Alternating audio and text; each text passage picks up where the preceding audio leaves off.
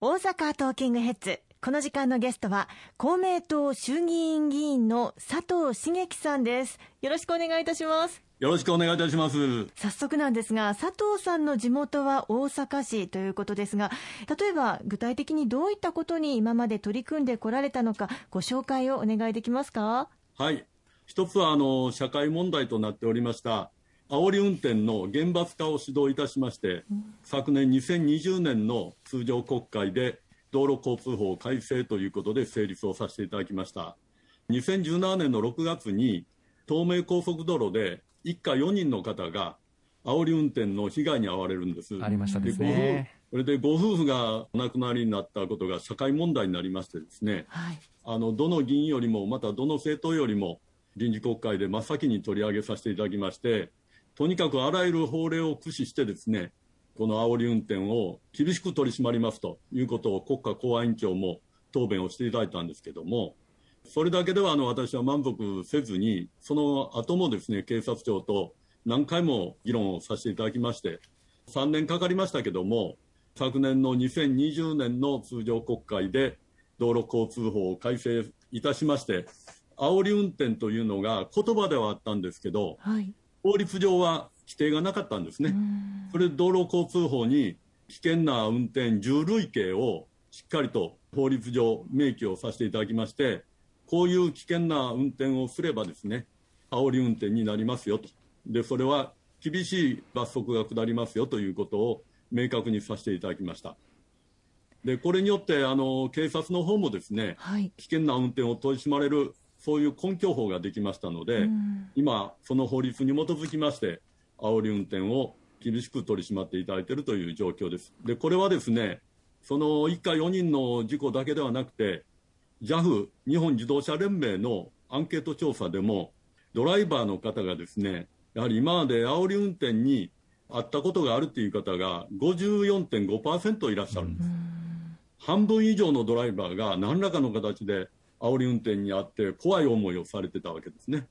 それを何としてもやはり阻止しないといけないと、そういう思いで厳罰化を成立をさせていただいたということがあります。二度と痛ましい、ね、事故が発生しないことをあの期待したいと思います佐藤さんあの、働き方改革についてもこの3年余りで大きく日本の世の中を変えたと思いますが、その辺はいかがですか？ありがとうございます。私は党の働き方改革実現推進本部の事務局長という立場で、党の考え方を取りまとめる立場をいただいておりました。で何回もあの当時の安倍総理にですね官邸に行きまして党の考え方を提言させていただいたんですけどもちょうどその時に大手広告代理店の若い女性社員の方が長時間労働で過労死をされる、そういう痛ましい事故があったわけでございます。働く人の立場に立った観点からですねこういう過労死ということを二度と起こさせちゃいかんと、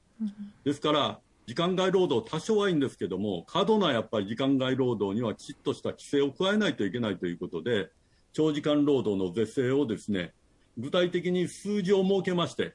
時間外労働をさせちゃいけませんよということを戦後初めて法律に決めさせていただきました。でもう一つはですねいろいろ柔軟な働き方が今あの進んでるんですけども正規雇用の方だけではなくて非正規雇用の方も多くいらっしゃるんですね、はい、例えばパートであるとか、アルバイト、あるいは派遣という形で働いておられる方々、こういう方々が日本の場合、非常に待遇に格差があるんです、正規雇用の方に比べて。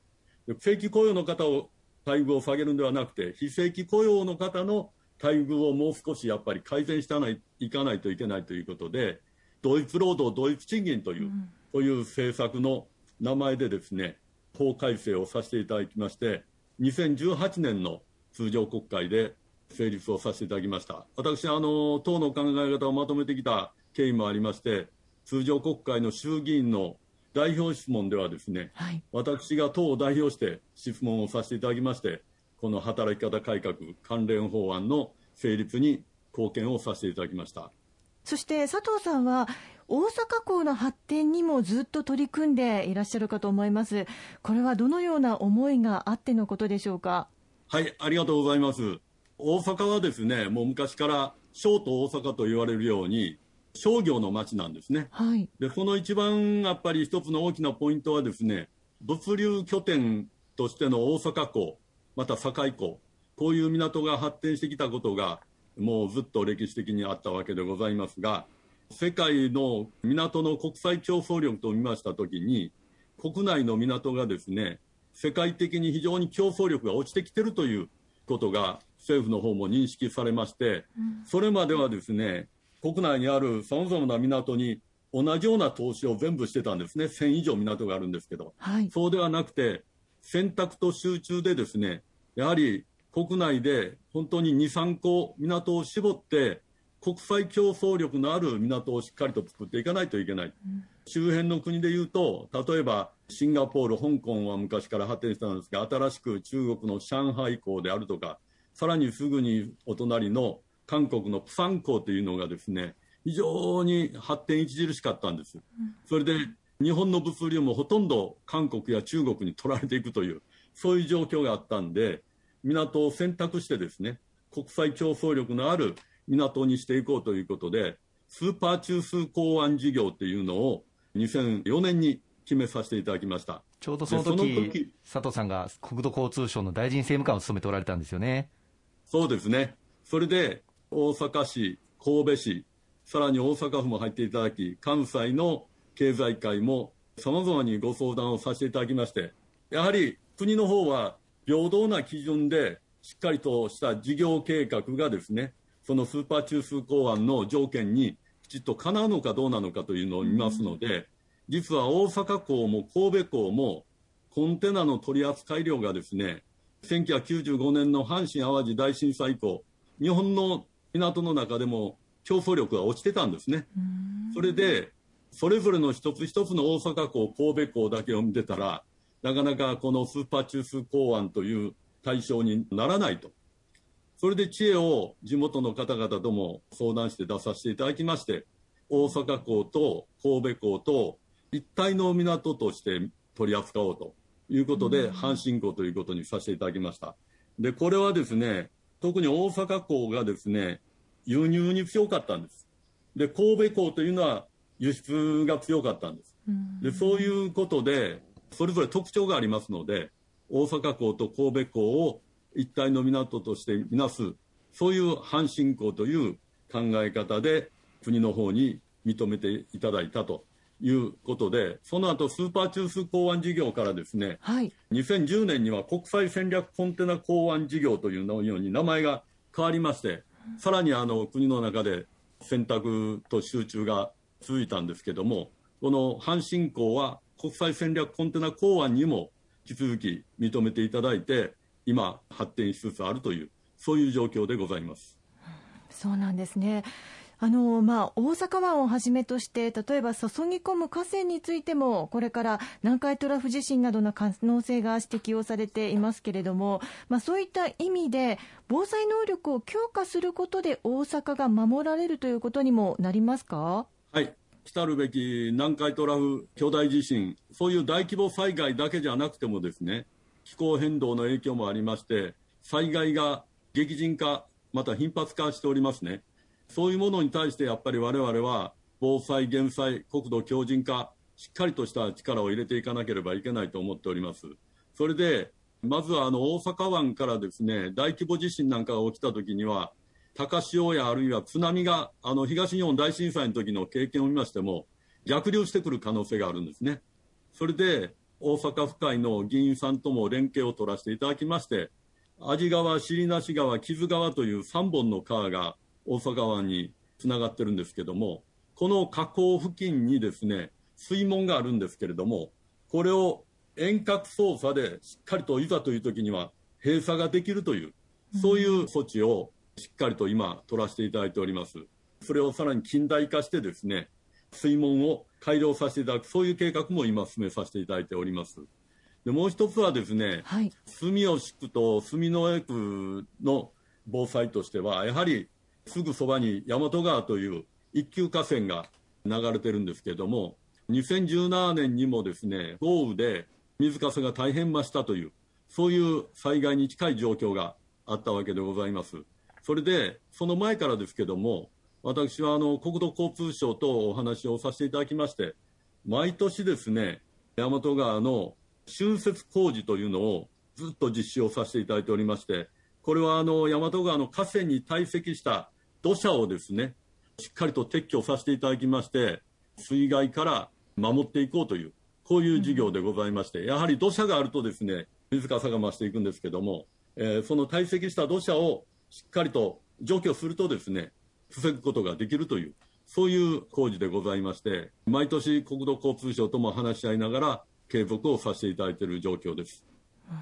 さらにあの公明党は新型コロナウイルス対策にも積極的に動いてこられたかというふうに思います。その一つがワクチンだと思いますが、いかがですか？はい、あのありがとうございます。そこにいらっしゃいます石川さんとも力を合わせましてですね、一つは今、海外のワクチンを国民の皆様に打っていただいてるんですけども、はい、海外のワクチンの確保の道を開いたのは、我々公明党がですね、政府に強く働きかけまして、昨年の秋に今年の1億8200万人分の海外ワクチンを確保させていただきました。で2つ目には、そのワクチンを打つときにいろいろ不安に思っておられる方もいらっしゃるかと思うんですけど、万が一健康被害が出た時のですね、救済制度というものも予防接種法改正の時に公明党の主張で入れさせていただきましたのと同時に、経済的な負担が妨害してですね、ワクチンが打てないということのないように、今回の新型コロナのワクチンについては、無料で接種をしていただくと、こういうことも決めさせていただいたのが2つ目です。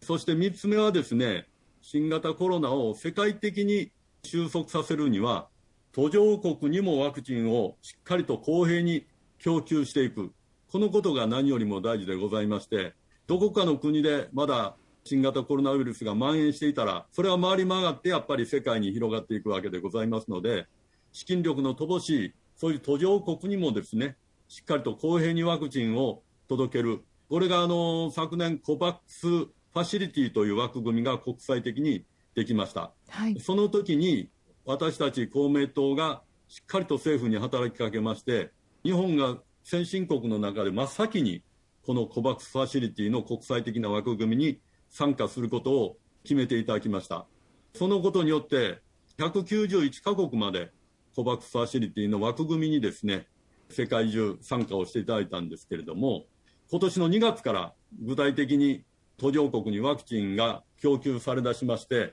今、1億回以上のワクチンが途上国の皆さんに届いております。でただ問題は、それではまだまだ少ないので、うんコバックスワクチンサミットというのが開かれることになりまして、途上国の国民の3割の皆さんにまでワクチンがしっかりと行き届くようにお金を出し合いましょうということを決める会議なんですけど、このワクチンサミットの実は主催国はですね、日本が共催国の一つになったんですね。それで私はですね、5月の28日、官邸の方に党を代表して申し入れをさせていただきまして、このワクチンサミットでは、日本が主催国として、さらなる増資を表明してほしいと。具体的には7億ドル以上表明してほしいということを政府に申し入れをさせていただきました。で、6月2日当日にも今度は山口、私どもの党代表が菅総理に直接同じ7億ドル以上出してくださいということを最終的に要望されまして、その夜にワクチンサミットがあったんですけども、菅総理はですね、世界中に日本はさらに8億ドル増資をいたしますということを世界に約束をしていただき、世界中から大変高い評価をいただきまして、それですでに2億ドル日本は拠出してたんですけども、8億ドル表明されたことによって10億ドルということで、世界にですね、アメリカに次いで第2番目の拠出国になりまして、世界の保健医療分野の貢献ということでは、日本がもう世界を今リードする、そういう役割を担うところまでなってきたんですけども、その背景にですね、私ども公明党が働きかけをさせていただき、私もその中で一旦の役割をさせていただいたということでございます。まあ、このようにさまざまなことに取り組まれてきた佐藤さんですけれども、これからえー、どのようなことに取り組んでいきたいというふうに考えていらっしゃるのか、最後に教えていただけますか？ありがとうございます。コロナの収束をですね、何よりも最優先課題として、国民の命を守りですね、暮らしに安全と安心を取り戻すこと、これが今、何よりも大事な課題であると考えております。そして安心と安全な社会の状況になりましたときに、日本経済の再生をですね、確実なものとしていく、そういう経済対策、景気対策をしっかりと打たせていただきたいと思っておりますし、もう一つはやはり全世代型社会保障、こういう社会保障面でしっかりとした改革をさらにさせていただいて、全世代の方、一人一人が輝く、そういう社会というものをしっかりと構築するために、国政の場で頑張らせていただきたい。そして大阪においてはですね、私と石川さん一緒に力を入れさせて進めさせていただいてるんですけども、2025年の大阪・関西万博を何としても成功させてですね、そして関西のみならず、大阪・関西のみならず、日本の新たな経済の発展とですね、そして世界の大阪・関西ということをしっかりと世界中に発信をさせていただきたい、そのように決意をしているところでございます。よろしくお願いいたします。はい。大変ありがとうございました。あの、佐藤茂樹さん、私の大先輩の、はい、あの、衆議院議員で、まあ、地元西成区、大正区、そして住吉区、住之江区の地域の皆様からも熱い熱い信頼を勝ち得ていますけれども、党ではあの、外交安全保障調査会の会長を、うん、え務めていて、まあ、一目置かれる、その外交的なバランス、それから判断力、そういったものをそばでいつも勉強させていただいています。ぜひ、あの、今後ともご活躍を、あの、お祈りしたいと思います。今日は本当にありがとうございました。ありがとうございました。ありがとうございました。